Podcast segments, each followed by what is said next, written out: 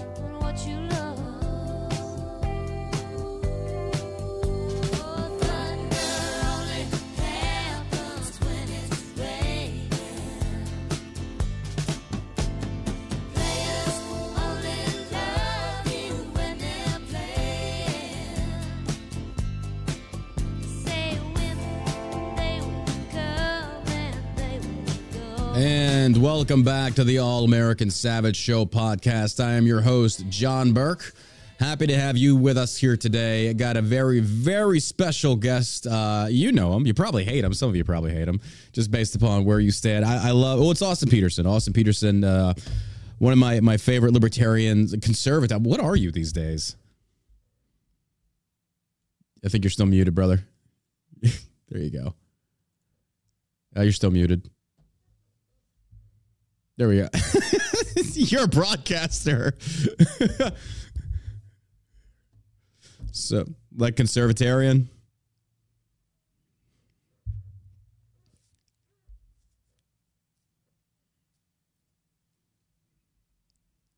You get some other side there. Steffi's not wiping your. He's sitting there. You're sitting there right before we go live, just straight up, just grinding down on some kind of sandwich and like a big mug of beer.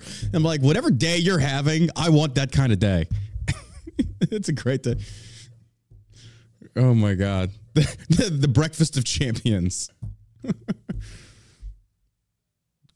know, Oh, a, there we go. a libertarian Republican, right? I believe in limited government, but I don't want to conser- I don't consider myself a conservative anything because I want change. Yeah. Yeah, the conservatives want to keep things as they are. I don't. So that's the reason why. So uh, the reason I wanted to bring you on, and I love how we always go like full circle. It's like we'll bring you on, like you come on the show to we'll talk about one topic we both agree with, another topic we disagree on, and then when it comes to the constitutionality of points being made, I always love referring back to you because I, I can always bank on the fact that you are good faith when it comes to the Constitution. You are you're not one of these people that are going to be like, well, you know, I favor the first day, one A as long as it favors my political guy. That's the one thing I do respect about you. But today's topic, and I'll get to Tucker Carlson later. I, I a lot to address there, but I wanted to focus more on the educational aspect of the First Amendment, and that's why I asked you to come on the show, and I'm grateful that you did. Um, and we've been diving into the Constitution every show, just a little bit here and there, to just educate ourselves. Now, the First Amendment, for those that don't know, and I'm not trying to insult people's intelligence here, the reason this was all brought about was the tearing down of the Satanist, um, the Satan shrine in the Capitol building in Iowa. And the, I don't agree with Satanism. I, I don't support it. But I am not going to sit here and pretend like I cannot sit there and advocate for somebody's rights, even though I disagree with their religious beliefs on that. So, the First Amendment, and this is coming from the Cornell Institute, is the First Amendment guarantees freedoms concerning religion, expression, assembly, and the right to petition. It forbids Congress from both promoting one religion over others and also restricting an individual's religious practice. It guarantees freedom of expression by prohibiting Congress from restricting the press or the rights of individuals to speak freely. It also guarantees the right of citizens to assemble peacefully and to petition their government. And the First Amendment reads as follows that was a breakdown of it Congress shall make no law respecting an establishment of religion, or prohibiting for free exercise thereof, or abridge, abridging the freedom of speech or of the press, or the right of the people peaceably to assemble and to petition the government for redress of grievances. That is the First Amendment. Austin, take it from here in regards to the topic of conversation. So I think you know probably the most interesting part of this discussion is the question of what we consider an establishment of religion, um, and, and to some extent we do have an establishment of religion in the sense that in order to be considered an established religion, you have to petition the government in order to achieve nonprofit status, and therefore any donations that are made are you know tax deductible, right? They're considered you're a nonprofit. So Yeah. in, in if we look at the the First Church of Satan, you said you don't support Satanism.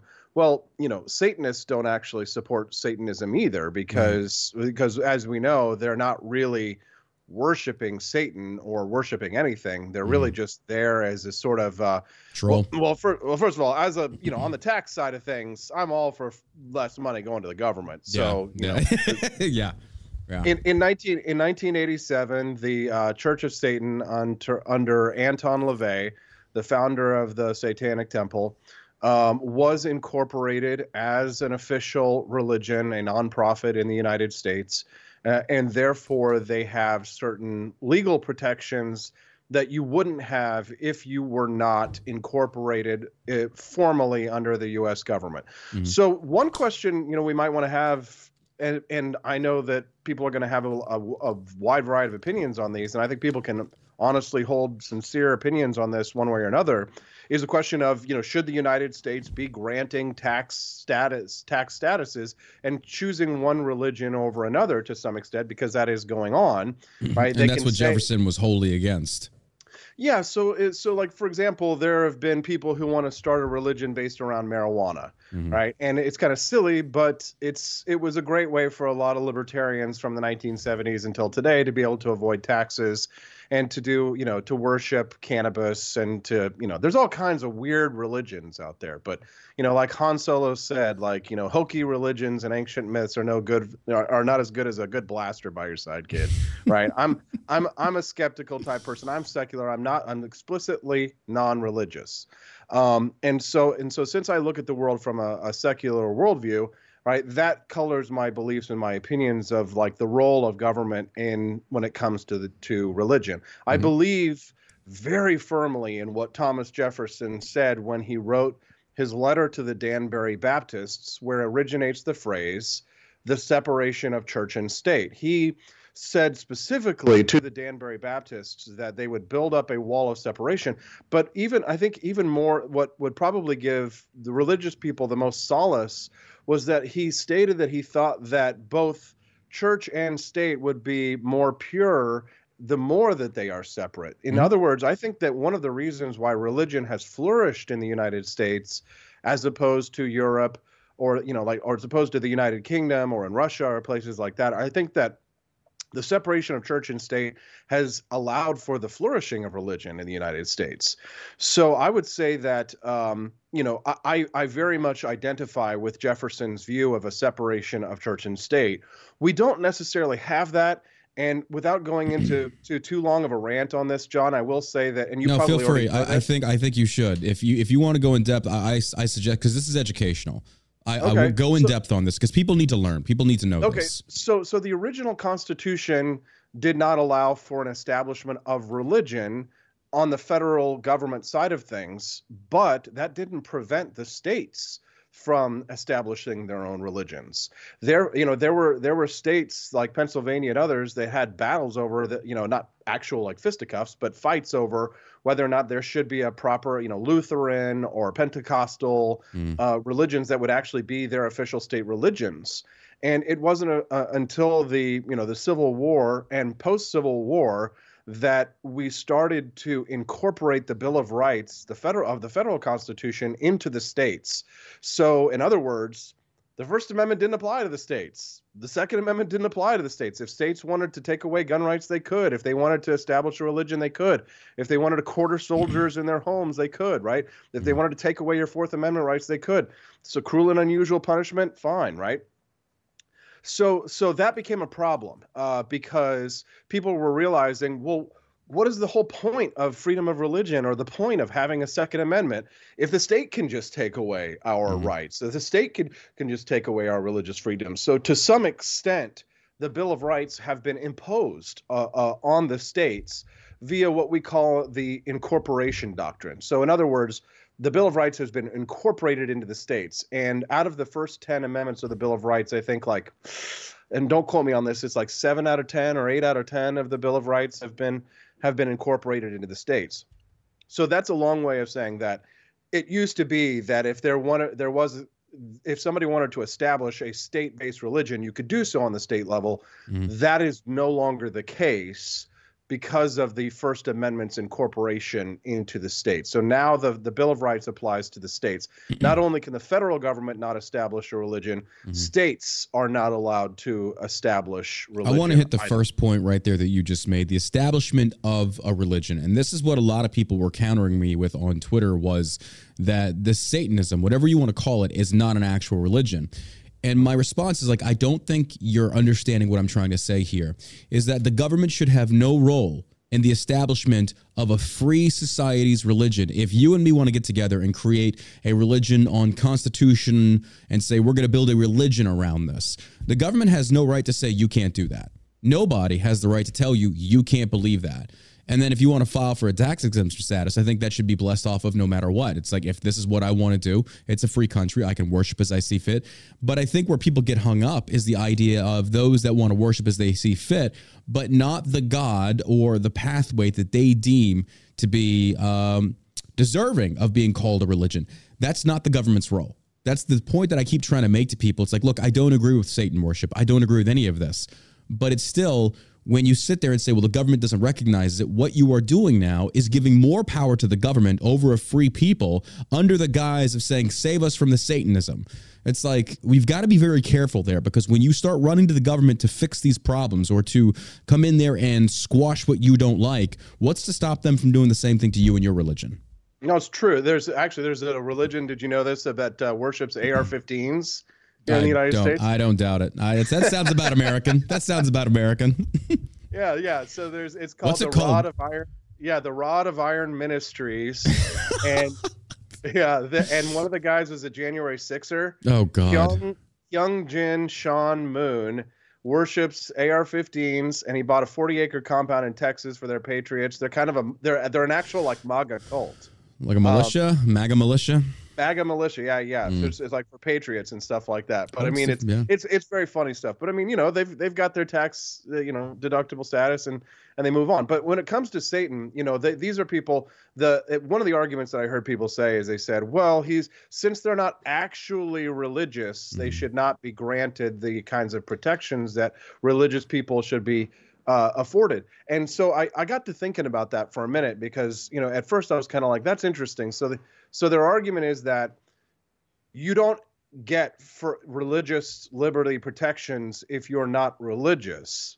And I, it took me about a day to come up with a pretty good response to that. But then I could be then when I thought about it, I was like, if you're mute, right? If you're not able to speak, do you still have First Amendment protections? Of Well, course. yeah, of course, yeah. Of course you do. You, just because you you can't speak doesn't mean that you don't have free speech rights. You can Mhm. still express freedom of speech in many ways, right? Yeah. That aren't just by speaking. So I think it's the same way when it comes to religious liberty. Religious liberty isn't just about worshiping. It isn't just about expressing a religious point of view. It it can also be making the decision not to an express express a religious point of view. One of the one of the things about freedom of speech is that it's not just that you have freedom of speech to say what you want. It's also about not being compelled to speak Mhm. if you don't want to, which is why people, you know, can plead the Fifth Amendment, right? Like Dave Chappelle, I plead the Fifth, right? Yeah. Your you your your First Amendment protections are that you are not compelled to speak. So then, if you are non religious, that's making a decision, right? Not making a decision is still making a decision. So that if you are if you are not religious, by actively choosing not to practice religion, that is a religious liberty. Mhm. Uh, and, and so, therefore, the First Amendment still applies. The question really here is is at what point do you know? At what point are, are conservatives or maybe Christian nationalists is what we're really talking about here? Are go are they going to continue to allow themselves to be goaded into this kind of behavior? Um, because you know, from a tactical perspective, they've given the uh, you know atheist communists who th- that's really who these people are many of them right Mhm. like i don't i don't uh, identify with these people the satanic church or anything like that the only thing that we have in common is just that we are uh, secular Mhm. um, other than that they're both they're all you know mostly atheist you know communist pieces of shit Well, to go Um, back to your other point, though, you talked about how, um, you know, receiving tax exemption status if you're religious enough. My instant instant thought to that is like, well, who's the arbiter of that? Who determines whether you're religious enough to receive that? Like, that's another one of those things of like, so now you're saying the government, uh, a representative of the people by the people, now get to tell free people what they think qualifies as being religious enough. Again, I, I, I, you know, I can't agree with that. To sit there and give an elected group of people that, and you know, and I, I want to add in this: a lot of these people are of the mindset that rights are God given. Rights are God given. I agree with that. I agree with that to an extent. But the point that people kind of miss on this one is that if if rights are God given, then once they're given, they can be taken away. Who's going to take rights away? It's not going to be God. God gave you those rights. God doesn't do things like that. He doesn't take and give. So it's going to be man. Man will attempt to take rights. Therefore, man has to protect said rights. So when people sit there and say that I believe in universal rights given by God, well, then if God gives the rights, is he being selective to who he gives or whom he gives the rights to? And the answer to that is absolutely not. God doesn't play that. It's it's one of those of like he gives it to everybody. Now we can even make the argument of okay, let's let's move God out of the equation for those that are secular in their believing. But so then rights are inalienable to us. The government has no right to take from you or to show favoritism in any fashion. So a lot of these people that are are, are professing Christianity, and I'm not trying to attack them here. I'm just trying to get them to understand my reasoning, my my mindset here, is that if rights are ina- inalienable, if they're God given, but then someone wants to practice their right of worship, regardless of what that is they're worshiping at, worshiping, and you say no because I don't agree with the method or who it is that you're worshiping, then you don't believe that rights are universal. You believe in taking away rights from people you don't agree with. That to me is a very, very slippery slope because at one point in England under Henry VIII, uh, if you were a Catholic, one day you were okay. And then if you were a Lutheran, the next day you were okay too. Or they could burn you at any given moment. And it was a, a taking and giving. I, I can't agree. And that's the whole reason, the premise behind America, why America was founded was out of religious prosecution. So how can we come back and fast forward to 2023 and say, I don't believe those people should be able to worship as that or that way because I don't agree with how they're doing it or I don't agree with what they're worshiping. So guess guess which um, which government agency determines if you are officially a religion? I'm gonna guess the IRS because tax exempt Yeah. status. Yeah, yeah, yeah. Yeah, A bunch of It's accountant nerds up there just typing away. It's like, well, I don't know if I really. It's, not your. It's not your call. It's not your call at all. Yeah, uh, yeah, unbelievable, right? So it's the IRS that you have to seek tax exempt status for Jeez. under under Section 501c3 of the Internal Revenue uh, Code. You have to meet certain st- uh, requirements.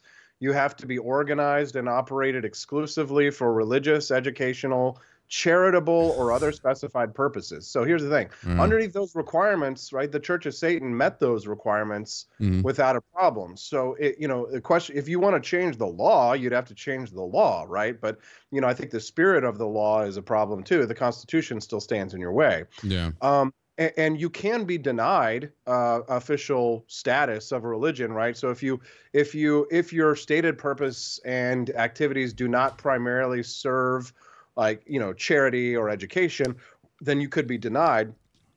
If you engage in partisan political activities, if your church endorses political candidates, Mhm. that can actually lead to a denial or a revocation of your tax exempt status. So that's interesting because that would seem to me to be a violation of free speech. Mhm.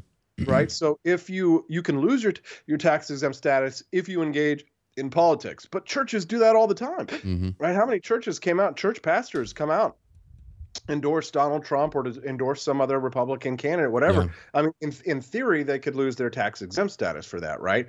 And then and then another thing that could help make it so you lose your tax exempt status is if there is excessive private benefit. In other words, if Benny Hinn is out there on his mission tour and he's making way too much money privately, then it's not he could lose his tax exempt status. They never do, right? Mhm.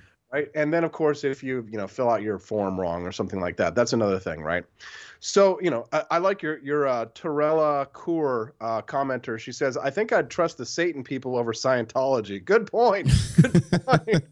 right? I mean, like, but that's that's an establishment of religion. I mean, I you know, should the uh, ask the Christian nationalists do they think that the that Scientologists should lose their official religion status? I mean, maybe they'd say yes, right? But I mean, would it would it would anybody have knocked down the um, you know, some you know, ship or boat like symbol that if they put that in the state capitol? The question is is if if you're going to have a religious display inside a government building, you either have to have everybody be allowed Yep. who's you know at least officially designated, or nobody's gonna be allowed. And you know what I prefer?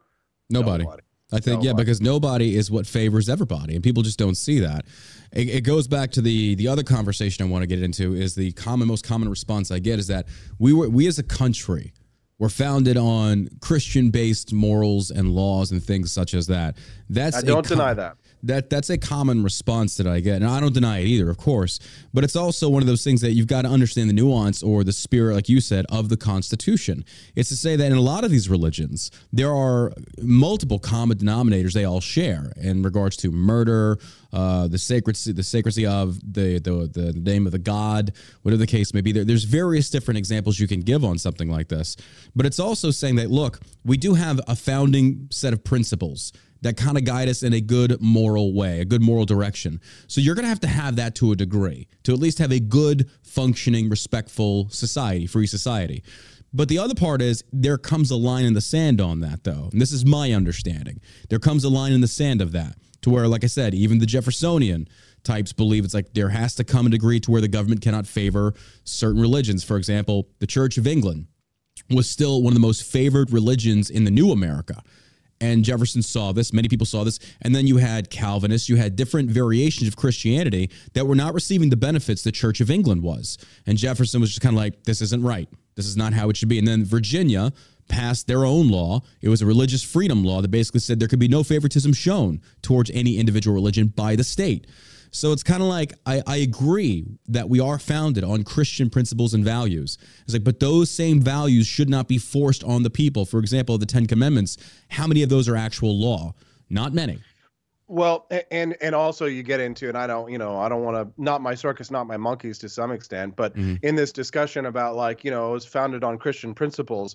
Well, which denomination of Christianity, Yeah, right? exactly. So like, you know, uh, people were were saying because I was saying the other day that you know Christian nationalism is really kind of just, uh, you know. Socialism for white people to some extent, right? It's right, it, Let's- let's hear this. it- This is interesting. Okay. Well, it becomes this. It's it's very authoritarian. It can be, Um, yeah. You know, it's very. There are Christian nationalists that aren't. That I, I do know some. It's like you know I believe that we are Christians, but I don't want that religion forced on people. There are, it's rare. There They're are rare. Christian Yeah. nationalists who have have more libertarian opinions, like Jenna Ellis and others. Mhm.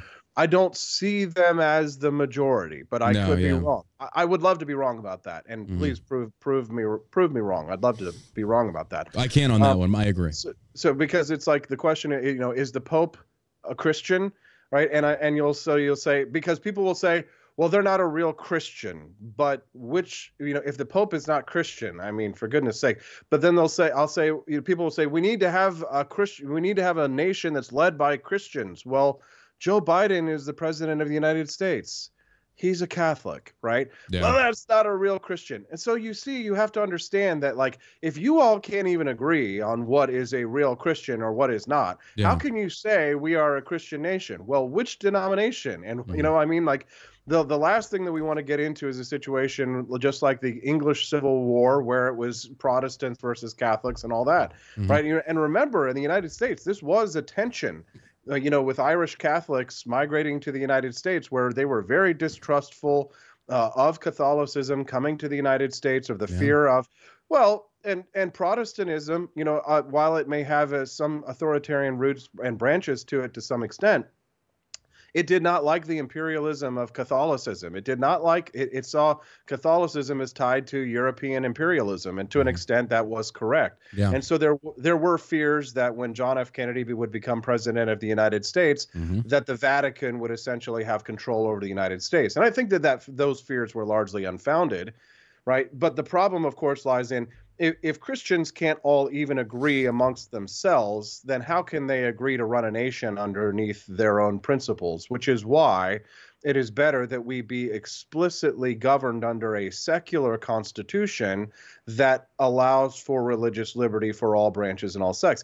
George uh, George Washington's letter to the Jewish congregation of uh, wrote Newport, Rhode Island, um, during the foundation uh, of the American Republic is was one of more eye-opening um, insights into some of the uh, religious thoughts of the founding fathers when he talks about you know the religious liberties that would be granted to the the Hebrews and when he said that you know everyone would be able to live underneath their own fig or their own branch and to do so i- with peace because of course he was aware of the pogroms and of the you know the the the push uh, the the anti-Semitism of Europe. And bel- and he believed that the Jews would be able to live and to flourish here in the United States and to and to practice their religion without the danger and fears that he rightly predicted of course with the rise of Adolf Hitler in Europe and the and the destruction of the Jewish people. And, and you know the Jewish people have still not recovered from the Holocaust the numbers of pre-World War II Europe they still have not you know replenished their numbers from those losses. And and so the founding fathers were keenly aware of all of the different sects and Mhm. and the problems and and the um the tensions between the different varying sects. And they managed to they they knew that the every every religious organization in the American colonies at the time would never support the American Constitution that they knew had to go to the states to be ratified. And of course, the majority of people being religious, if they thought that there was any chance that there might be some establishment of religion, the American Constitution would have never been ratified amongst the, the colonies at that time. So the American Revolution happens. The founding fathers um, are dealing with the Articles of Confederation, and they realize that something new has to happen. They need to they need a constitution, but they know that the constitution, in order for the consent of the governed to Mhm. get some buy-in, they have to write letters to the religious congregations. Thomas Jefferson writes to the Danbury Baptists, says we'll have a separation of church and state. Uh, George Washington writes to the Hebrew congregation of Newport, Rhode Island, says we will have a separation of church and state. Doesn't use those words exactly, but that the Ju- that the Hebrew people would have nothing to fear in the United States from this new government. That there would be any loss of their religious liberty. Push Now, pause on that real quick. Yeah, Push pause. Yeah, Hold yeah. that thought. I want to go back to. I, I want people to understand that after the Revolution of 1776, we did not automatically have a constitution. You talked about the Articles of Confederation. We could talk about the Federalist Papers. Can you go into depth on that one for me, please? Because I want people to understand the process it took. Like, even though we won our independence, we didn't just say, boom, out pops a new country, and here's the Bill of Rights, here's this. This took a list, like, what, 10 years? Yes. So the um, after the drafting of the Articles of Confederation, the states ran into many problems with not only commerce but with uh, public uh, public disorder, because um, if you've ever heard the the the group of the group, the Sons of Liberty, Mhm. there were Metal Gear um, Solid, there- yeah. yeah, they, uh, yeah, yeah. um, so the original Sons of Liberty would would frequently do raids up and down the East Coast, and you know uh, they would overthrow local governments and set up their own laws, and it was like no one could stop them. And there was a problem with commerce because if you wanted to ship a barrel of whiskey from Manhattan to Hoboken, New Jersey, well, if the two states are separate, then they could impose tariffs uh, and fees on one another for you to travel. If you wanted to take, you know, essentially the kind of tariffs that we impose on China, states were imposing on one another. and so that's where the commerce clause of the constitution came from because they they were they what politicians today have twisted and said give we've given the government the power to regulate commerce the founding fathers there were different definitions of ter- terms back in the days was they the commerce clause was to make commerce regular in other words when they said to give the power congress the power to regulate commerce it wasn't because they wanted to give congress the the power to regulate everything under the sun it was because they wanted to ensure that that states would not I- initiate um, barriers to trade between the many states. This is why they wanted the Constitution because they wanted to bring Alexander Hamilton and the Federalists wanted to bring these colonies closer together so that we could cooperate Yeah. and see one another more as countrymen rather than of uh, as um, I don't think people As- understand that aspect as far as the individual states. Like it was kind of like one of those things that I think when people grow up, they hear certain phrases, you know, these United States. When we were first born, we weren't united. It was individual states acting on their own accord before this Constitution, like you just perfectly described, brought us together. That's why they called the United States. Originally, it was just states. Like we were just states. This is the new America, and these are the states. Think like city states in Greece, I guess, to an extent, operating on their own, doing their own thing before finally the forefathers were like, wait a minute. We got, you know, we just birthed this new country. We're starting from scratch. We're starting over. You know, we have to actually write what this country is going to be built upon. And, you know, I just want people to understand that aspect of it, to, to see Yeah. and respect the growth of our country in a span of like 10 to 15 years between the, the revolution to the, the constitution and the ratification. This took a long time. And it wasn't like our forefathers just pulled something out of their ass and said, here we go. It's like they gave this a lot of thought. This is, there are such complexities to this because I feel like most people just don't understand the more nuanced points of, for say, for example, the First and Second Amendments. They are very complex. Mm-hmm. Yeah, no, for sure. And they went through many different drafts, and they had to mm-hmm. do it all in in private because they knew that if it was subject to public scrutiny, that you'd have every nose picking, booger mm-hmm. eating, you know, reg- Joe Schmo trying to weigh in on this one. And so, to some extent, the Constitution was a product of America's elites.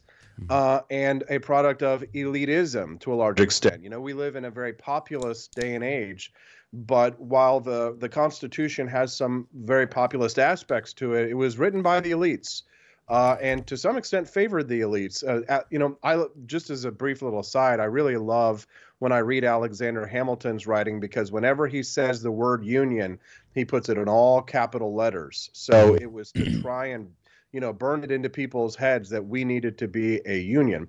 So there was the commerce question of it, the, of the Constitution, why we would band together, why we'd have a Constitution. There was the religious liberty aspect of it, and the founding fathers petitioning the many congregations amongst the many states of the different faiths, the Hebrews, the Baptists, um, the Catholics at the time, but you know, obviously Catholicism was not very popular actually at the time, right? It took a long time in the United States for Catholicism to really be uh, appreciated and to be welcomed into American society. That wasn't even, you know, till the 1960s. Um, and, and so the but the founding fathers were Protestant Masons, which was another you know interesting little conspiracy stuff to talk about here. But but in remember everything that the the founding fathers did in the Constitutional Convention had to go to the states to be ratified right? Just like you know, anytime there's a new uh, constitutional amendment, that amendment has to go to the states in order to be ratified. So, if you're talking about the consent of the governed, which is what the founding fathers were aiming for, that if we were to have a government of the people, by the people, and for the people, that shall not perish from this earth, and that's Abraham Lincoln. Then it must be one, and and if it's going to exist in perpetuity, then then it must be one that is has the consent of the people and so therefore the process of of amending required the states to buy in. That's mm-hmm. why now some people might call it watering it down to some extent but it was the founding fathers were not gods right? They were not demigods they knew that in order for them to be able to build this country they would have to make compromises. Mm-hmm. And I think today the art of political compromise, unfortunately, only exists between two parties who I think of them as a uniparty, who really only agree on one thing, which is big government and helping themselves at the public trough. Yeah. Right. But they were the, the the founding fathers were masters at compromise that actually accommodated almost all the people in the United States. Were there people in the United States that wanted to have an establishment of religion? Yes, Oh, yeah. absolutely. For sure. Alexander Hamilton wanted to have George Washington be the king of the country, right? Yeah. So there were there were always those authoritarian impulses on even even amongst the founding fathers. Oh yeah. And once and John Adams passed the Alien and yep. Sedition Acts, made it, it you know illegal to criticize him or call him fat. He Mhm. put somebody in jail for that, right? So so it, it- you know they were it was it was really just a very brief moment of of liberty that was an experiment that they tried that they immediately turned their back on as Mhm. soon as it was over as soon as they did it but it was really about, about that masterful art of compromise that we've lost in the United States, a compromise that accommodates nearly all parties in the United States. But if we're not accommodating authoritarians in this country, I'm fine with it. The problem is is that we only seem to have achieved compromises these days on how authoritarian we can be. And that's where this this comes full circle back to this religious liberty argument. You know, eh, I, I think Jenna Ellis makes a pretty good point when She she, when she compares Christian nationalism to um, Black Lives Matter. Uh, because because while Black Lives Matter tears down statues that are tied intrinsically to our history, and so it is different than someone tearing down statues and iconography, it still is. It shows an intolerance and, uh, of other points of view, because I don't think that the guy who tore that statue down in Mississippi, he's he's probably not a retard, right? He's No. probably not a he's probably not like sub 80 IQ again booger eater who doesn't understand why that statue was there. Mhm. He was he's probably a very intelligent person who thought to himself, this is a really great way for me to virtue signal to my base, raise money and get a lot of attention and do what I'm doing. So in that sense, he's very much like Black Lives Matter. He's unprincipled, right? And he's he's doing this. He's tearing this down to virtue signal, Be, because and of course, if he doesn't know, if he doesn't know what the Satanic Temple was trying to accomplish with that, th-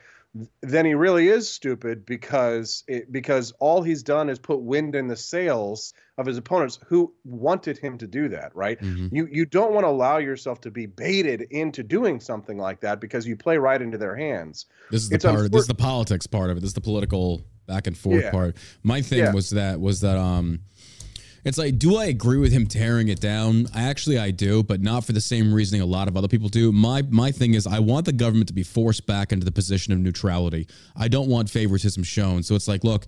If they're going to tear down our stuff, tear down theirs, and then put pressure on the government to say if this this isn't going to stop, because I, I genuinely feel we saw what BLM's gotten away with. We've seen how I feel like a lot of Christians are being attacked a lot more than I've ever seen in my entire life. And people are getting kind of tired. I'm, I'm speaking from what I'm seeing. I'm, I'm not saying that this is the truth. I mean, this is an opinion part right here.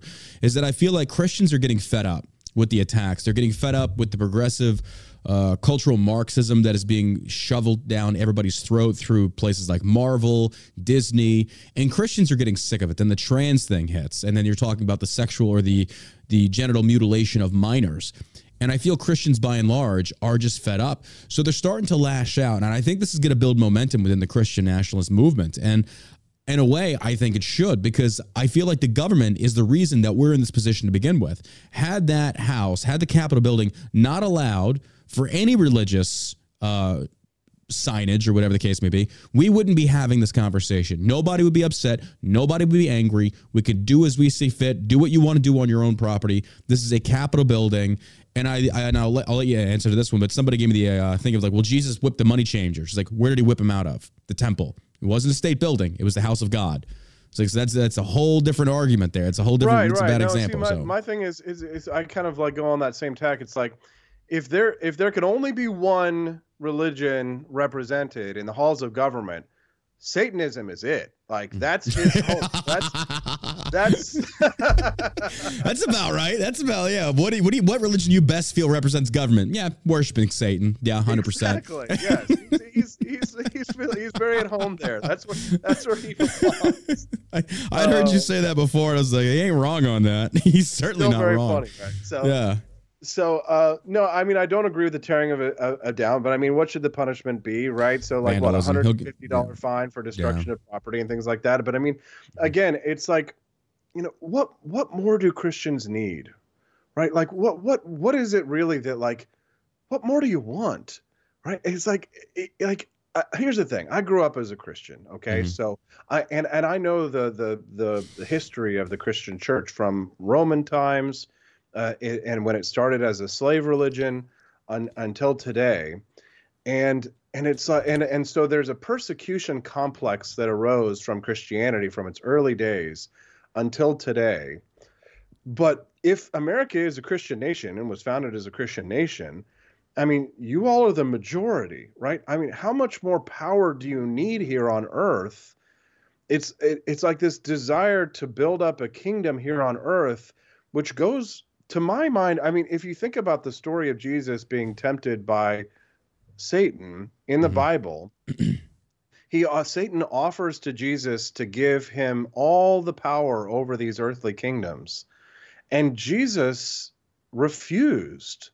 So the and the idea that at least this is how I was raised in my Southern Baptist tradition. The idea is to be like Christ. Is that you should strive to be like Christ, and of course everybody fails, and like and and you know all for all have sinned and fallen short of the floor of the glory of God. But but this desire over the the of the Christian church to have power over government strikes me as anti-biblical on one hand, and also it it it strikes me as anti-historical because I think it goes against what the founding fathers truly wanted. But I know where it comes from. Uh, I, I I know I know the anxiety of feeling like you're a minority despite being a majority comes from the historic oppression of the Christian church um, from its earliest foundations. However, how did not and not just Christianity, but I mean some some other religions as well. I mean, Islam has always been weaponized. Islam Islam was uh, actually initially created as a weapon. Mhm. Christianity was created as a community to to build to to build a community amongst Roman slaves. Uh, in order to to worship together and to band together against their their oppressors, which were the patrician classes of Rome, and, but in uh, but Islam was founded specifically as a weapon against Christianity and Judaism because Islam was felt the anxiety because of the rise of the power of Christians and of Jews. Uh, and so, in what the third century was it AD that that Islam was founded specifically to weaponize the Arab people against the Jews and the Christians. But Christianity was not founded as a weapon, but it has been weaponized. Yeah. And when I say it- it's been weaponized, I think all religions have been weaponized to a degree. They I mean, have, you look, have, look at but- looking through history, it's like but it's very you want to go. Yeah. But it's very recent. It's very recent. Oh, you think so? Uh, yes. Well, I Uh, want to go back to the other one as far as the Christians being majority. I don't. I think, and this is I'm speaking for myself on this one. It doesn't feel like there's a majority or they have a majority hold over anything. You feel like Christians have a, an authoritarian or majority hold over the government?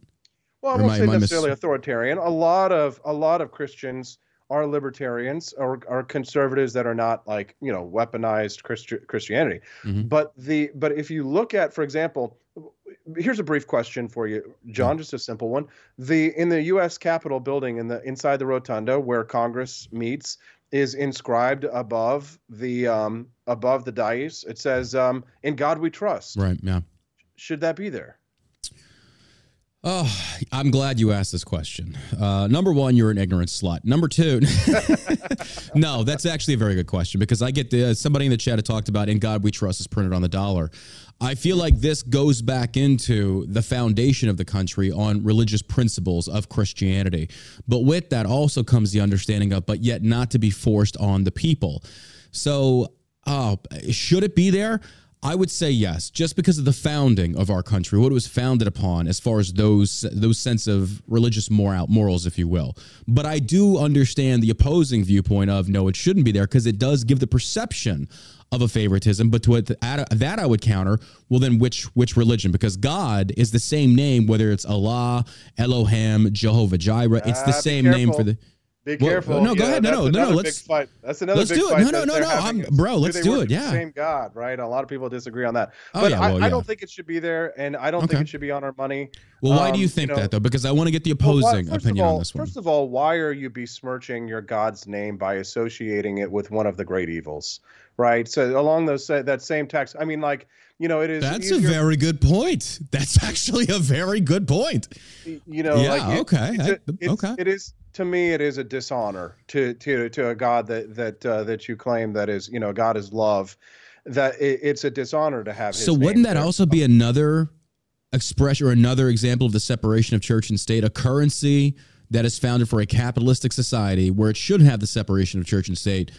I, I, Jesus see your point was there. not a big Jesus was not a big fan of the rich guys. He was No, not a big yeah, fan. Mm-hmm. You know, you know, he was not a big. He didn't like the money changers, and he did drive them out of the temple. And I, I no, think no, it's another. The chat's already misunderstood me. I'm not saying all gods are the same. I'm saying the name God is applicable in any other religion. We call him Jehovah. Uh, Muslims call him Allah. It's a higher being, a higher entity. I'm not saying God is. That's not what I'm saying. Let me Just- but clarify remember, that. But just Yeah. remember that that your rationalization is is that you you are willing to force people like me to go along with your religious viewpoint, despite the fact that I do not agree and I do not practice. So so. But if- where am I doing that to you, though? Are you saying that just rhetorically, because or you? my, because my taxpayer dollars are going to pay for the upkeep of the religious uh, of the religious commandment or the religious statement that is being made not only in the capitol building but also on the dollars right? So i'm being forced to participate in something that i do not agree with and i do not participate with. So just so you just remember Okay. you know Okay, and, and maybe you'll change your view on that but but just know you're willing to force that on me okay so but Mm, i think the important the important thing that we need to get to is do you know when in god we trust was put on our money do you know when in god we trust was placed inside Wasn't that recent, like in the 50s? yes and do you know why I'm ashamed to say I don't. Well, um, after World War II, the United States was immediately plunged into the Cold War. Mhm. Uh, and our great enemy then, Oh, okay. Don't tell me this was to fight communism. yes. I did not know that. Yeah, yeah. there's a whole Huh. history of it. Actually, you, you, if you really want to enjoy, have some fun history, go back and look into like when in God we trust was placed. The Mm-hmm. because there were fights. It wasn't easy. You know, it was you know which God you you know it should yeah. say you know Jesus. All these things. There were a lot of interesting Which God? Yeah. Um, yeah, and and so it was it was weaponized. So religion was weaponized in the United States, primarily Christianity, Mhm. as a as a method to fight against atheist communism. Listen, there's nothing we ought to fight harder than atheist communism, right? Mhm. I, I much prefer Christian conservatism to atheist communism. As I say, and I say this as someone who's completely secular. I'd I'd rather live in a Christian conservative country than an atheist communist one, for sure Right. But that's because I'm not an economic illiterate. But the but and, and because people uh, people like my me are allowed to live in uh, I would be killed in a communist country not for my religious views but for my other views on economics and things. Mhm. But but the question is is is why was this why did this happen to the Christian church? Why is the church now so profoundly political? Mhm. Whereas it it truly was not before this. Is this all it- religions? Because when you say that, I think Catholicism. I think Pope getting Mm. involved in the culture wars to a degree. that that was part of it. The 1950s to the 1960s, in terms of like the, the transition of the church, was it was also very fascinating. One of the more interesting characters, especially if you really want to get into the history of Christian nationalism, is a man by the name of Father Coughlin. He was one of the very first radio uh, stars in the United States. He had a 50 million people listening to his shows. And he he was explicitly anti-semitic. He was a big fan of adolf hitler until world war ii broke out. And then he became less and less less less and less um in, in influential uh, obviously because of the you know uncle hitler became less popular uh, in the united states too um, but that was that was the beginning of the stirring up of religious sentiments against a version a view of a separation of church and state and a push towards a uh, because Father Coughlin, of course, not a fan of atheist communism, and of Yeah. course, ever since the early 1900s, communism had been sweeping across Europe. You know, it, it had taken over Russia, and Father Coughlin, you know, he made he made allies with Adolf Hitler because, as, and a matter of fact, his his magazine, Father Coughlin's magazine in the United States, I, I shit you not, was called Social Justice. There's a. I'm not kidding. I'm I not believe. kidding. No, There's I a- believe you. I believe you. there's a there in the Holocaust Museum in D.C. They had a, a copy of it on display, and it showed social justice, and underneath is Adolf Hitler doing the you know, hey guys, you know, hey, you know, I like the way you But- did that. Hey. hey guys. My wife, though, I gotta give her the credit. Steffi, Steffi's the one who does it. Whenever we watch Have Hitler documentaries, she's always like, hey, Have you seen the producers with uh, Matthew Broderick? yes, It was like Yes. springtime for Hitler. It's I'll like, myself." myself. smile to me. I'm the, I'm the greatest dictator in the land. Dude, that was so good. Can, Yeah. That's the other thing. It's like, can you imagine something like that? And, and that is somewhat of a recent movie, but it wasn't made during this era of social justice. But the comedy of that, the making fun of Hitler, it's offensive to many people, but it's freaking hilarious. It's making yeah. fun of Hitler. But Well, just if you the can't idea. make fun of Hitler, God, if you can't make Oh, fun yeah. of Hitler, then yeah, then we're definitely we're screwed. But in terms of like Christian nationalism, right? Getting back on the serious subject here is that Christianity was weaponized in the 1950s.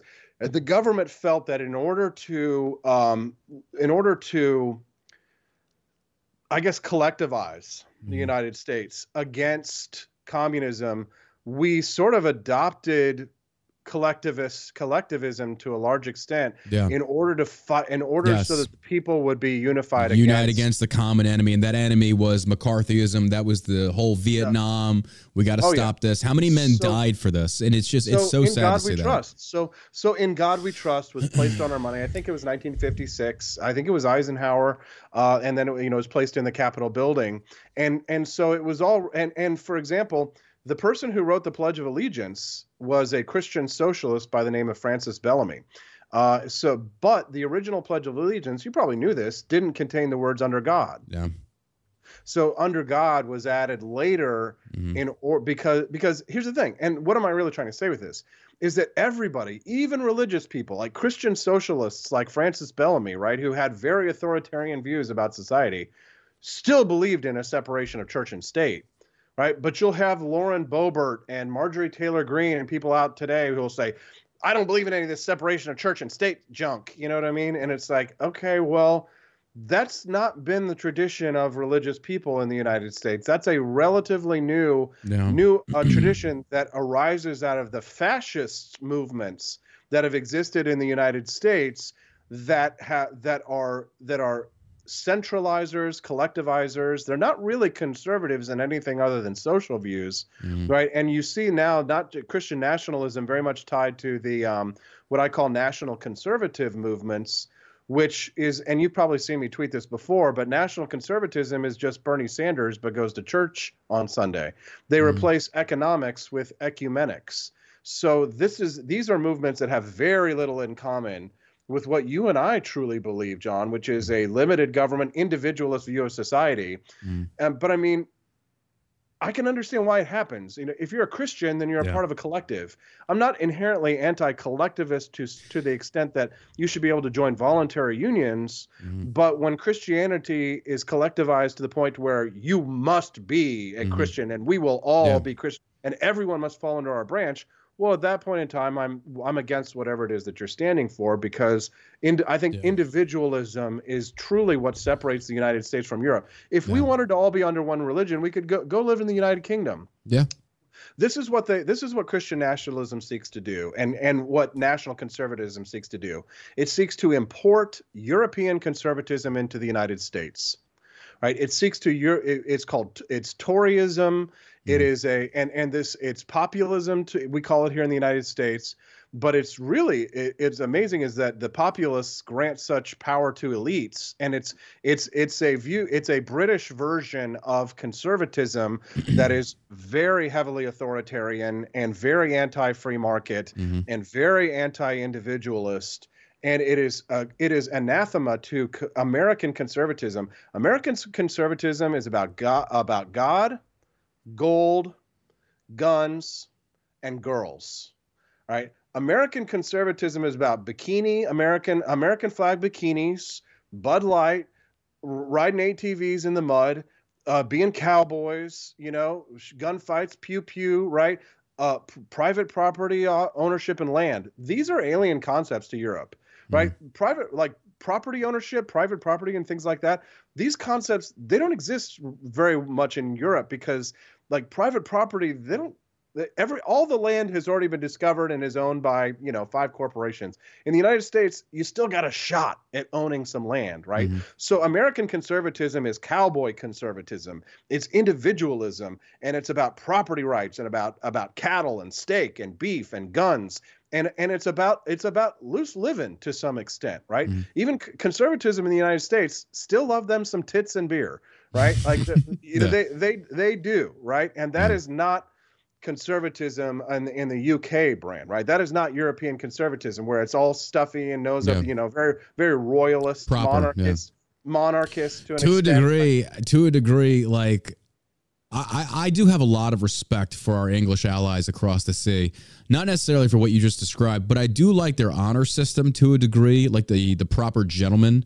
Um, but then at the same time, I do love the American savagery that we have over here, to where it's just kind of like I like the mix of both worlds, to where you can have the gentleman side, and then if it comes down to it, the McClintock side, where we're gonna be fighting in the mud. Um, I, I like the duality of that. Yeah, yeah, no, I, I get that, but um, you know, I'd rather have American individualism. Oh, of course, yeah, yeah, yeah. American conservatism is unique in the entire in the whole world. Mhm. There is there is nothing like American conservatism. Like American like libertarianism does not really exist in Europe. Right, um, Oh, yeah. American libertarianism is even unique compared to like South American libertarianism, but like South American, like um, like the Americas total, North and South, is really where the, the only place where like almost anarchist conservatism exists um, because most view uh, views and ideologies of Europe are almost all authoritarian to one extent or another. Mhm. But here in the United States, our conservatives are not like their conservatives, right? Like, you know, I, I, if you know anything about Europe, like British members of parliament who are part of the Conservative Party, like they're for socialized medicine, Mhm. right? They're not. They're against guns. Bro, it feels like American conservatives are going that way of um, federalized healthcare. Trump did a thing yesterday, the day before, where he talked about we're gonna replace Obamacare with something different, and a lot of people like, "Yes, this is a good thing," and I'm like, "No, it's not."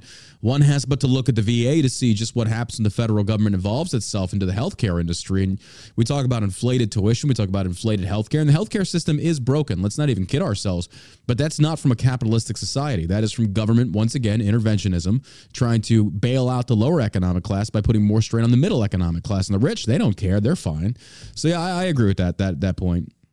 Right. So you know, European conservatives, American conservatives, very different, right? and so this, and so it's kind of this idea in in Europe. It's about um, uh, God and country, Mhm. right? Or king, you know, king and country, or God and country, or God and king, and God and king and country. But in the United States, it's like it's our it's country, right? It's it's our country first, America first. So like this, the kind of American nationalism that arose out of American conservatism was an individualistic I, I, ideal that Mhm. was unique and does not exist in other places in the world other than perhaps Argentina in Mhm. South America, right? And and a few other places in Chile and, and perhaps a few other places, but mostly in South America. Uh, and, and it doesn't it just doesn't exist. Like look at Canadians. I saw somebody called them snow Mexicans in your chat. Very funny. Yeah. Um, but they very much are royalist, right? You can Mhm. see how they've turned towards socialized medicine. They want to bring that to the United States, Mhm. right? But we should we should hold on to the American traditions that make us unique from the United Kingdom, from Europe, right? We don't like. I, I would rather the United States stay as it is and conserve what we have here, at least as it is now, Mhm. rather than go towards what atheistic Europe has become, which is a highly collectivist, right? A sort of socialistic atheism, right? Which, because I, I do think that, and this is an elitist view of mine, which I will completely readily admit, but I do think that people probably need religion. I don't need it, but I Mhm. think probably most people do need it. And if it provides people with uh, that collectivist, that that desire that they need to have a feel of community and to feel like they're a part of something greater, which I do think a lot of people feel that they need, then it's better that they have that and that they rally together in a voluntary community rather than rally together for government, which is what communists and socialists would have for us. Better that we live in an America that is religious and that and that has but still has a freedom of religion mm-hmm. than to live under European atheism, which is socialism and statism, and they were their god is they've replaced their gods with government.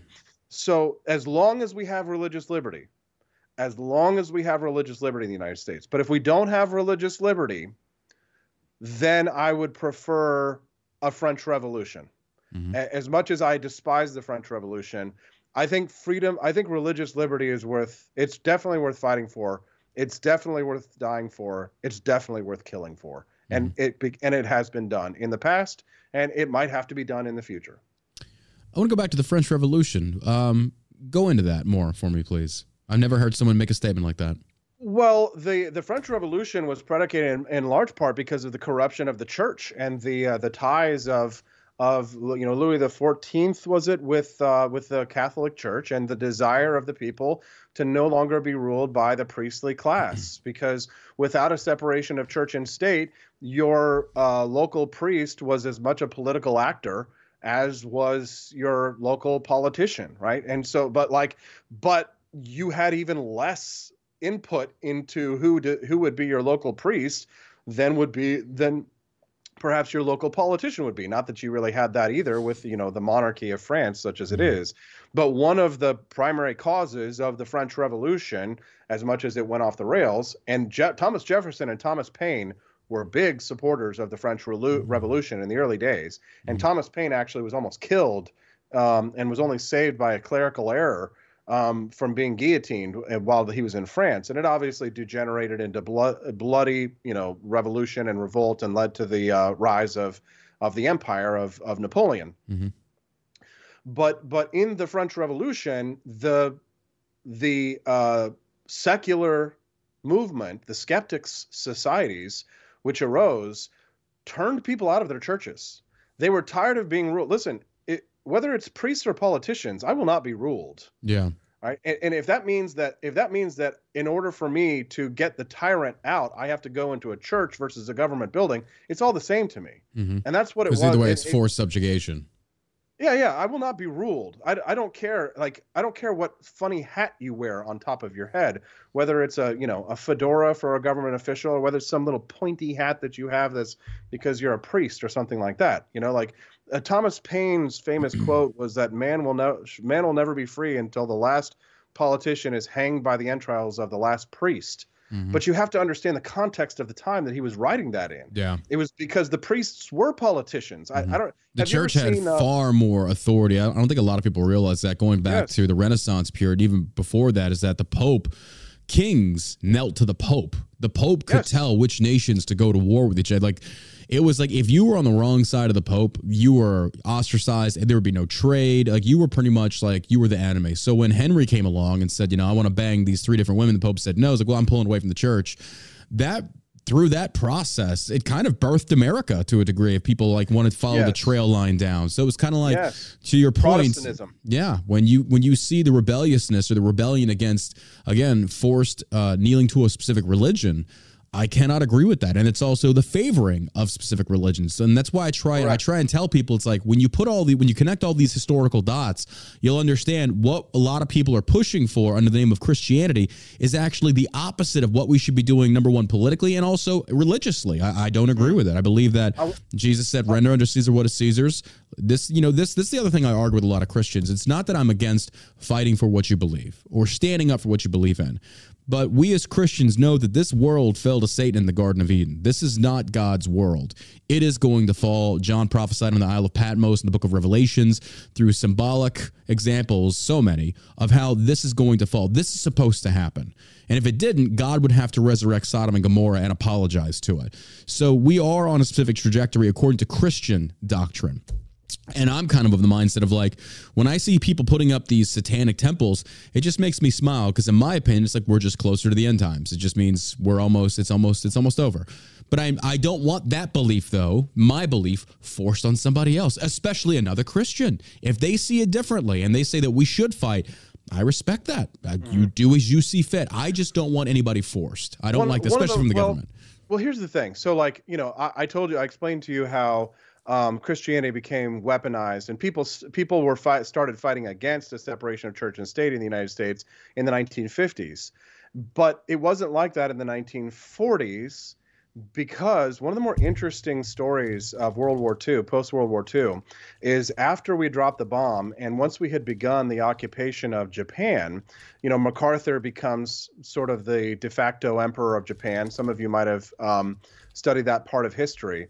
But one of the most fascinating things that happened is is is that we is that Japan, of course, did not have a separation of church and state because Hirohito was God. He was Yeah. the emperor was the god. And so there's this fascinating story about the the United States when we imposed our will on Japan. One of the most important things that we had to do was we had to separate their view of their emperor as a god from their state, from their government all of the the Shinto temples because Japan Japan is like 95% Shinto. Yeah. Um it, it all like their their temples were government buildings because there was no separation of church and state. But Americans in the at least up until the 1940s believed in a separation of church and state so greatly that when the Japanese church, the Shinto t- shrines and the leaders of the church when the leaders of the church fought started resisting the Americans from di- uh, from being forced to divest their their temples from the um, from the government the Americans said if you do not separate your church and state we will burn every temple in this country to the motherfucking ground. Mm. because we because and why would why would we do something like that right? Why would Americans so vehemently work to separate a ch- the church and state, not just because of the of the awful evil war that had been perpetrated against us by the imperial Japanese, but because we knew the brainwashing, the power that a that a unified church and state, the danger that it propo- propo- that it proposed not only to the people who live Mhm. in that country,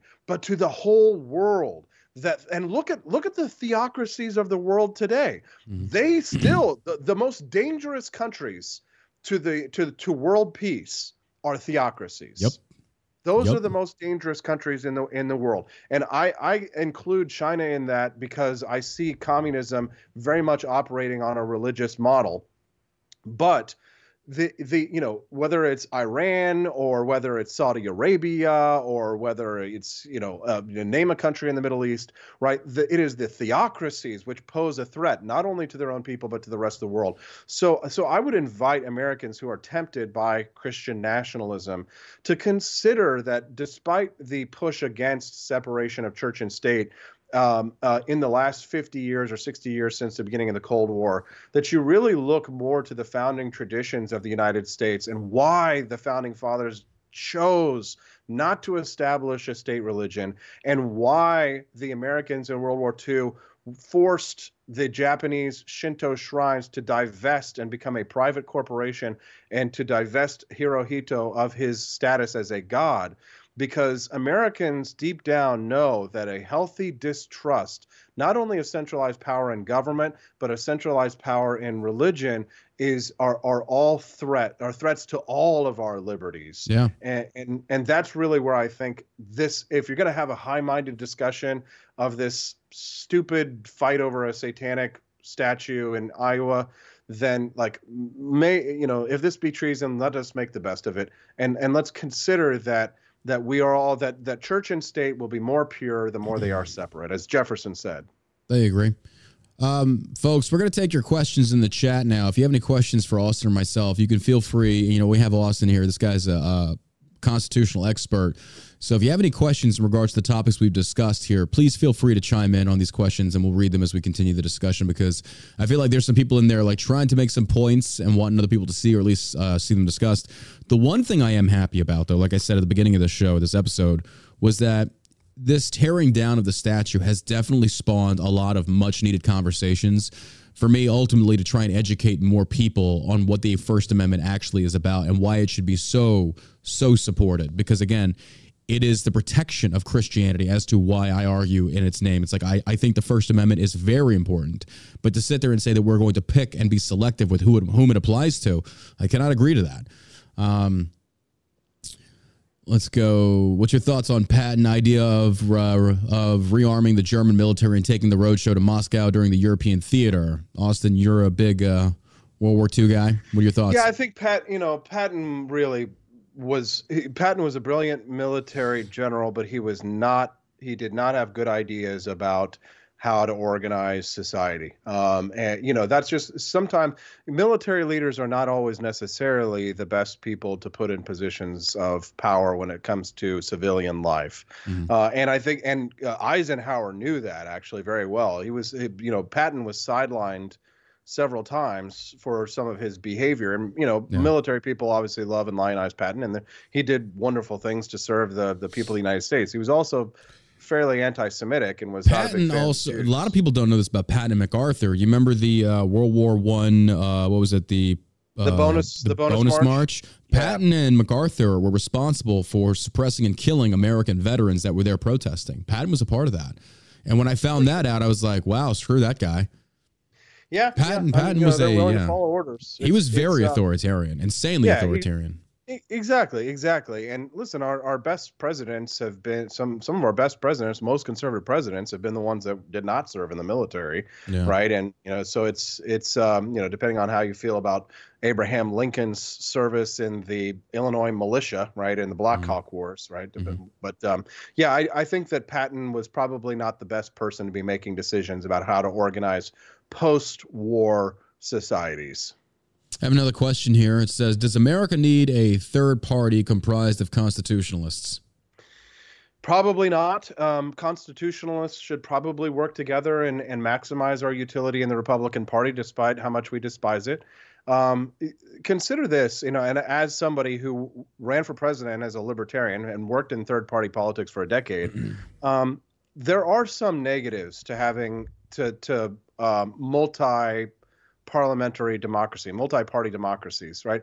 Do we really want to be more like Europe, right? And do we really want to like take the possibility of an empowered Green Party in the United States? Because if you think about, it, we always like to say, I mean, he's considering an ideal that we have like a third party in the United States that's constitutionalist, although there is a Constitution Party and there is a Libertarian Party. So you know, if you want to do third party stuff, there are a couple of outlets for things like that. But the problem with a third party in the United States is not only the, the institutional challenges for it, not only do the, the United the American people, while they may say they want a third party, they don't vote for it and they don't support it.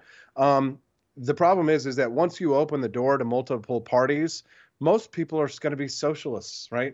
Most people are there, there's going to be a socialist party and a green party. Look at And England. probably- Look at the UK. Right. How many parties do they have? They have a lot of parties. Yeah, yeah, and they all suck. Yeah. right? So so to some extent i think we probably do better to have this this system because what happens in a two party system despite the fact that it has lots of problems is that it serves to moderate the extremes right? Because like we don't i mean nancy pelosi talks shit about uh, alexander ocasio-cortez. Like aoc has had to be has had to like moderate some of her radical positions. A lot of her socialist you know people who be- benefactors in the beginning don't like her anymore because she's had to be much more careful and cautious and that's because in a in a two party system she is going to have to answer to Nancy Pelosi she's going to have to answer to the more moderate elements of her Yeah. party so there's there's there's perils and pitfalls of third parties that sometimes it can be hard to see if you haven't you know worked in third party politics or considered it from the other point of view i'm i hate the the two party system to Yeah. You know as much as anybody else but there are criticisms of third uh, multi-party democracies as well If you say religion and state should be completely separated, what should law be based on if not Judeo Christian morals? This comes to us from Caleb TM28 in the Rumble chat. It's a great question, and and certainly I think Judeo-Christian morality has a lot to offer. But let's not forget, Judeo-Christian like it, it it's illegal to um to follow the biblical law in the United States currently. If like i i Islam, for example, they follow it to the to the letter, and it's quite barbaric. In the United States, you're not allowed to practice uh, Christianity or Judaism to its fullest extent. Um, Chri- Christianity, as it's written entirely, if you were to follow the law as it's written entirely in the Bible, is you'd be committing, you know, multiple crimes. Um, and so and so you know, Christian Judeo-Christian philosophy has largely been blunted by the Enlightenment. The problem with Islam is that Islam did not come into contact with any of the Enlightenment the same Yeah. way that Christianity and Judaism did. You're not allowed to stone a rebellious son because he talks back to you here in the United States. You're not allowed to, you know, to participate in honor killings, right? You're not allowed to do a lot of things. Uh, you're not allowed to stone anybody here, and you know, you could. You, you can argue with me all you like about theology of oh it's the Old Testament versus the New Testament, but mm-hmm. you know there's a lot of obs- obscene stuff in the in the New Testament that wouldn't fly in modern society as well. So what parts of Chris, Judeo-Christian philosophy are we really talking about? I guess is my question on that. But but um, I do think that there is a lot there to be a, a lot there that is good and has been implemented in the United States. But the question is, is you know, if we're to be governed under anything, we have to be governed under the the law that's written, which is the Constitution, and the Constitution provides a freedom of religion for all of us. Get, the The question was uh, aimed. I think I'm missing a part of the question. Can you reread it? The let me scroll Did back up. Because I think I was missing one part of it. Uh, okay, so here we go. It says if you say religion and state should be completely separated, what should law be Ah. based on, if not Ah, yes. Judeo Ah, great Christian question. morals? Well, it should be based on morality, right? It should be based on what is morality to the largest extent that it can be. Of course, not everything that is, but people often confuse morality and legality. But whenever I like to think about the law, I like to think of what is constitutional, what is legal, and what is moral, because those three don't always align yeah, right? Something can be illegal but constitutional. Something can be unconstitutional and perfectly legal. Something can be constitutional and immoral. The the, the income tax is the 16th Amendment and it's perfectly constitutional but highly immoral Mhm. and totally legal, right? So so you have to consider the differences between what is moral, what is legal, and what is constitutional. So those are three separate questions that you have to answer there. But I I do believe that the law should reflect morality to its greatest extent, to the extent that it uh, it engages with what I call the harm principle, right? Do no harm, talk, take no shit, right? If you if you know the to some extent the non-aggression principle, even though I I reject the non-aggression principle in the form that libertarians have fashioned it into, but um, the question of morality, and this is a fascinating, fascinating discussion that I actually just came upon recently when I was reading Plato. But he called it Euthyphro's dilemma, and I'm going to type this in your chat so you guys Yeah. can under, understand this word. U E U T H Euthy uh, Y P Euthyphro Euthyphro dilemma. Right there, Euthyphro's dilemma you can google that and read about that this is the debate about what is moral in regards to what god's view of like can't most people they the one of the big questions people ask me john is how can you be good without god Mhm. Yes, because a lot of people not- ask the question of where does morality stem from? if if this is the this is the euthyphro dilemma that I, it was either plato or socrates you can feel free to correct me if i'm if i'm incorrect I'm sometimes i'm, looking it up right. Socrates. Yeah, socrates okay he asked Soc- your three, your three or three. I can't say his name. Euthyphro Euthyphro. He's asking Euthyphro. Yes, Euthyphro. So the question is, is morality. How can we know what's moral if we don't, you know, i- is it so we look at this from a perspective of is something moral because God says it's moral or is something moral and God tells us that it's moral? Meaning is it already moral? God recognizes that it's moral and then gives to us the 10 commandments and says this is morality, right? So the so, so, the basically, question the argument is: is morality existence in and of itself, or is morality only there because God says this is moral? correct. And the problem with the with the idea that something is only moral because God says it is means that he could change his mind if he wants to, right? And he could say something that's Well, obviously that also immoral. kind of contradicts the scriptures, though, because it says God doesn't change His mind. Because if He's perf- perfect, what He says is going to be applicable or is going to be perfect on the first first go. I'm just, I- right. I'm, I'm basing. Socrates Socrates obviously predates, you know, the the you know the uh, the New Testament, Mm. uh, but um, but the question of the question of morality, my, this is a little like turn of the phrase that I invented, but I argue that morality predates monotheism, Mhm. meaning that people knew that murder was wrong before so? the Ten Com- yeah Before the Ten Commandments. Yes. Uh, yeah, yeah, I, I could agree. Yeah, I could agree with that. Yeah, Okay. yeah. Yes, people knew But the Ten Commandments also, yeah, oh yeah, that's a good point because that's technically when God codified the law, saying this is morally wrong, but they kind of already knew. That's actually a very good example. That's a very good point. Right, right, right. So, so morality predates monotheism. So, in other words, we knew that something was moral or immoral before it was written down, before mm-hmm. it was told to us, before it was handed down to us from by God. So my argument is is that when it comes to Euth- Euthyphro's dilemma, if God tells us that something's moral and it's moral because God says it is, he could say, "Well, stone your rebellious son," or he could tell Abraham to sacrifice his son Isaac and actually do it, and that would be totally fine.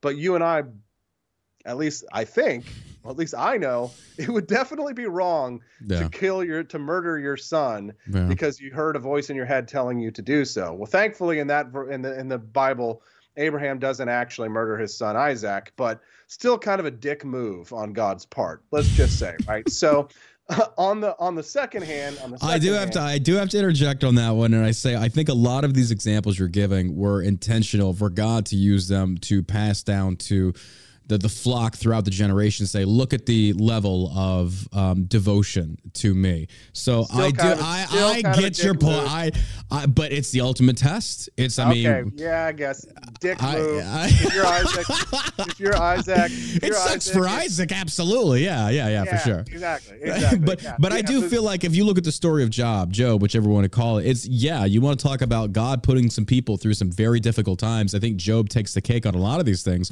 But I do believe that God uses these people because he knows what's in their heart and also to say, you're going to serve an example.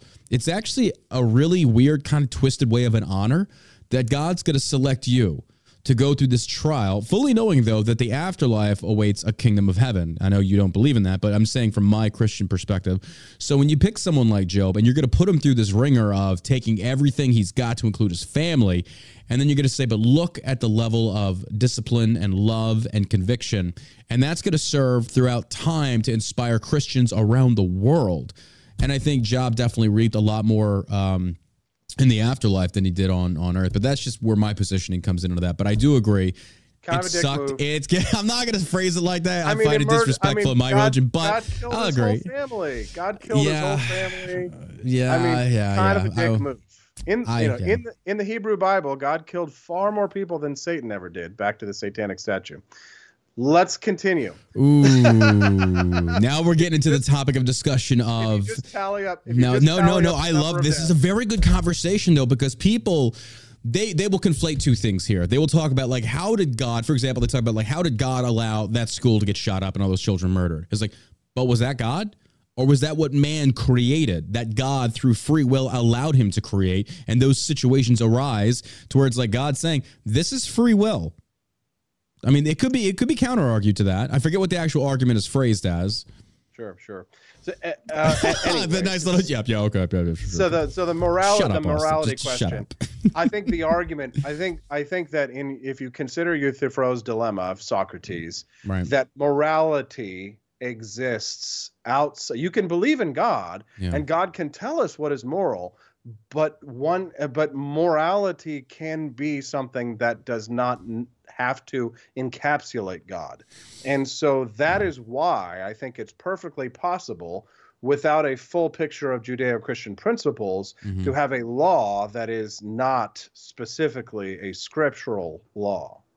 Has there ever been a civilization that has existed that did not have some form of monotheism, or even just Oh, any any sure. religious conviction? You think so? Well, yeah, Shintoism. Shintoism is not a monotheism. What is right even though the, even though even though the emperor was god he was like the the the son. um shintoism still a has religious belief, though. dozens of gods dozens of gods no, no. I'm sorry. I, I gave you the wrong. Not monotheism. Just theism in general. In general, has there ever been a society or a civilization that existed that did not have some sort of belief in a higher power? Oh no i don't i mean like all civilizations have had some form of religion or another and all play had various parts to play in the So um, it, it poses a very difficult uh, question then to say if we believe that morality can spawn outside of religion, how Mm-hmm. there's literally no proof of this. i well without being too offensive No, no, no, um, no, God, you're not going to I- offend me. I- Go ahead, go ahead. I think it. I think what religion does is sort of provide an easy bake oven Mhm. View um, of morality for Mhm. people. right? Most people do not sit down and read Western in Western. You know, some people will go through Western civilization in college. Most people will probably not. They're just going to touch on Plato or Socrates. They're not going to read Marcus Aurelius. Mhm. They're not going to study Nicomachean ethics, right? They're not going to read Stoicism and all this kind of stuff. Most people are not. Most people, normies, are not. But they don't want their kids to turn up to be little shits, okay? Everybody wants their kids to be moral and to make good moral decisions. I think religion is sort of like the paint by numbers way to give people reli- a, a version of morality that can on one hand have it provides a powerful incentive not to commit you know Yeah. sins right or Yeah. crimes right and gives parents a way to impart morality on their children that doesn't require them to say to their kid open your books to Marcus Aurelius like the the letters right? Like today's lesson on stoicism right is like you know holding yourself above away from you know from these earthly delights and pleasures. So because most people don't have time for that shit. Ain't, Yeah. ain't nobody got time for that john right? So religion you take your kids to church once a week they give you a book you know the, the kids start with the comic book version of the bible that's what i started with Yeah. then you work your way up to the new international version then you work your way up to the king james and then by the time you get there you've gone through the whole program you've got sunday school so i see it very much as the reason why this this is this way is because it provides people a way to import morality on their children without it being required to go through an entire western civilization course Mm. Interesting point. Very interesting point. We've got one more question. Uh, we've been going on for almost an hour and a half. Um, the question is, where was it? Okay. Uh, AP, can anything be done to curb the massive power and influence asset management companies now have over corporate governance and culture? BlackRock, BlackRock, State Street, and Vanguard seem nefarious. oh boy that is Now a big question You get into corporatism now. Yeah, yeah, State Street. I mean, we are talking about corporatism.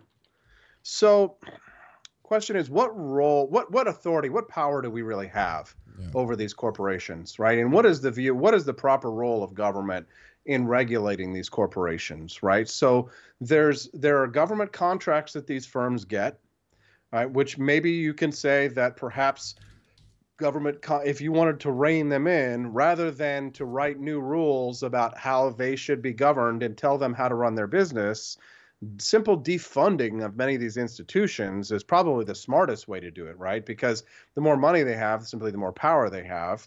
So government contracts are a different one right? But of course we're talking about pension funds sovereign wealth funds public retirement systems right? So like here in Missouri, like part of our public retirement fund, it goes through BlackRock and State Streets and things like that. So probably what if you want to take the power back, you need to petition your state governments to divest their funds from these massive institutions. But here's the problem. The reason why state pension funds and sovereign wealth funds, and the reason why, I mean, listen, there's probably people who are listening to us right now. They may not even know they're invested in BlackRock or State Street or any of these institutions. I know I have investments in these companies, Mhm. right? But the reason why I haven't pulled my investments from these companies is because we know that that is a that is a safe and secure Yeah, less volatile. Yeah. Yeah, less volatile way to do it. Like I was buying State Street assets before I was ever politically aware because I saw that there that it was a safe way to to invest my money. So, you know, the question is is like, you know, do we want to prevent corporations from being able to buy single family homes and things like that? I don't think that that's the proper role of government because I promise you that those powers that you grant that you do to try and take away from big corporations, big corporations are always going to write the rules. They're always going to write those laws so that they'll make you'll you'll come in with the best of intentions. The Bernie Sanders of the world, oh, we're going to regulate these. The Elizabeth Warrens of the world, we're going to regulate these corporations, and then guess who's really going to write the laws? The corporations, right? So, so the problem is is is that is that one, the power that we give is is not it's not a involuntary power. There's an involuntary power, which is the the government involvement in these in these products, which is what BlackRock and State Street are. They provide products like to, to clients, ETFs, mutual funds, pension funds, right? This was kind of this is this is the question. I mean, if you're a progressive, the view of progressivism, like what is the definition of progressive? That science that society should be ordered according to scientific principles. That is the that is the technical, literal definition of progressivism. Most people don't know that. Mm. Um, but in regards to what that means for government, that means that if we are to regulate corporations, it should be done according to scientific principles, and there should be means testing. And this is how you get into econometrics. These are very complicated, very complicated questions. Mhm. Uh, and the question is, what do you, what outcome is it that you're really trying to achieve? Yeah. Well, the problem, of course, is that there's this thing called the law of unintended consequences. And if you've ever played Jenga, you can take one piece away from one side, and then it'll collapse the whole the whole house of cards. Do you really want to destroy where half of the assets of privately held assets of American people are? Do you really want to destroy BlackRock or State Street and destroy the retirement, the pension retirement funds, not just of state employees, but of people who have their 401ks or mutual funds invested in this? I mean, we're, I mean, you're you're talking about like removing a cancer from a patient. Like at some point, it's like you kill the patient, Yeah. right? How do how do you do something like that? I, I wish I had a better answer for you, but that is a very complicated question. I love those kinds of questions because that's when you Uh-huh. really start learning. I do have one more question that's going to be right up your alley. Sure, this comes sure. to us from over on Kick. This is from La Machina. Question on free speech. How far does it extend, uh, e.g., threats, doxing, national security leaks? Yeah, I mean, I, I think you know you can't um, you, you obviously you can't commit treason, right? You you can't go you can't take information that's national security information about you know American citizens and go tell terrorists where they are so that they can go and blow them up, right? To that Yeah. to that extent, so right. But uh, but I do think you can you can shout fire in a crowded theater I agree. especially especially if there's a fire, right? Um, right. But you, you, if you have a gun in your hand and you say, "I'm going to kill you," I think it's perfectly legitimate for somebody else to shoot you first, Yeah. right? You know, they, even if they don't, even if you're not, even if it does, if it looks like a real gun, but it's not a real gun, people have to make those kinds of things. These are messy, messy Mhm. problems that have been dealt with in multiple court cases over and over. But I think we should adopt the most expansive definition of freedom of speech that that allows people to thrive that doesn't directly lead to violence, right? Immediate violence. Like, hey, here's SEAL Team 6 China, here's where they live, here's their houses, Yeah. right? Obviously, that is to me a crime, right? But if it's like, hey, there's a fire, and you know you're seeing the the the show Cabaret or something like that, oh ha ha ha, right? You know, Mhm. I I think pretty much you should be able to to do anything provided it doesn't harm anybody else. So And that's most also with the doesn't harm anybody with the else, yeah. exception of also you're not going to be free from the con- consequences of said free speech. And I agree. I think that you should be able to Yeah. say bomb on a plane or fire in, in a theater, but that does not automatically mean I don't agree with the consequences they push on you. Er, ergo, you being banned from flying, you never being allowed back into that theater. Um, and other theaters to also understand that and then ban you from them. I think that's Well, free should- market doing its thing. you should be. a- I mean, you talk about the consequences of your decision. You should be able to say the N word in downtown Chicago, but I don't recommend it. well, no, no. It only depends. Is it a hard R or a soft, or is it an A or a hard R? There's a difference If there. you, if you don't know, now you know. Now you know, Biggie Small. There you go. Austin, I want to say thank you for coming on the show today. It was very interesting to have these types of in depth conversations. It helps educate people's um, perspectives. Maybe uh, the goal, hopefully, if you're if you're listening to the show, if you're watching the show, hopefully you learned something from this. You took something away, and hopefully, if you're a follower of mine or Austin's on Twitter, you'll understand why, when it comes to the First Amendment, we are very much absolutists on this to include the worship of Satan. I don't agree with it, but I certainly cannot cherry pick and tell other people what they are or not allowed to worship in a country that claims to be freedom for religion. And I also add in the from religion. You should not have the ability to force religion on anybody. I don't agree with that. Can I? So, can I? Um, yeah, can feel I free. plug my stuff? Do your thing, brother. Okay, I just want to. First of all, I want to tell you what I told you before we had the audience here, which is that, uh, you know, I've been featured on Rumble quite a bit, a bit in the past few months, so we've been picking up followers over my Rumble account, which is at AP for Liberty. But like, whenever I get followers from John's show, they're always like the best, the most engaged, the most handsome, the most beautiful. if you. Uh, but I, I appreciate you, like your audience the most because they always like participate and they're always like engaged and they're always asking great questions. So I just want to compliment your audience, not just because it's good business, but also because I really do think that you've really got a great group of people here. And I want to encourage them to check out my own show. If you like what you heard from me today, even if you disagree with me, we're probably agreeing on 90% of issues, even if we disagree on the religious stuff today. But follow me here at rumble.com slash AP4 Liberty.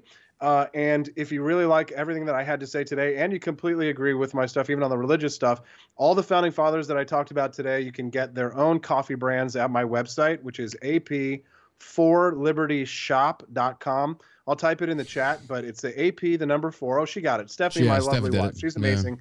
Yeah, join us on the Wake Up America show. It's 7 to 9 a.m. Central Time. Stephanie will actually be on with me on Fridays. She's always on on Fridays. So join us 7 to 9 a.m. Central Time here on Rumble, rumble.com slash AP for Liberty. And check out my shop. Buy some delicious Founding Flavors coffee. I Uh, actually and ordered some of your coffee. Uh, yeah, and you got the Betsy's Liberty Lullaby. How was it, It John? was, I, I'm not gonna lie to you. I was surprised. It was actually really good. I did not think it was gonna be good. The packaging was. I was like, this is different, but I like it. And then when I opened up the coffee, I was like, "Holy!" I told Sheila, I was like, "Holy crap, this is actually good." So Yes, good don't- for you, don't brother. Drink caf- do you not? You don't drink caffeinated? That was one I just wanted to try because I think the mark of a good coffee company is their decaf. If you can Oh. get decaf right, you can get caffeinated right. So I was like, ah, I'm actually genuinely impressed because it's like, Okay. if I'm going to go to a restaurant, say for example, the mark of a great, they talk about Argentina has great steaks. I was like, I'm going to go to the most hole in the wall place. I'm not going to an establishment franchise. I'm going to go someplace because I feel like if it's a staple of your society, if it's a staple of your culture, the basic food prepper should be able to master this. If you talk about like pizza in Italy. So when I went to Argentina, I was not impressed with their steaks, but I was oh, impressed with your coffee. I was very I'm glad you like it. I hope our listeners will try it. We do give discounts the more bags you buy, so try them all, obviously, and you'll get a discount. Uh, of four bags is when you hit the max, uh, the max on the discount. So get it at apforlibertyshop.com, and I hope to see some of your listeners tomorrow morning um, on the Wake Up America show, 7 a.m. Central. So thanks, John. Great conversation, man. Thanks for giving me this platform. Absolutely. You too, brother. Appreciate you coming in. See you later.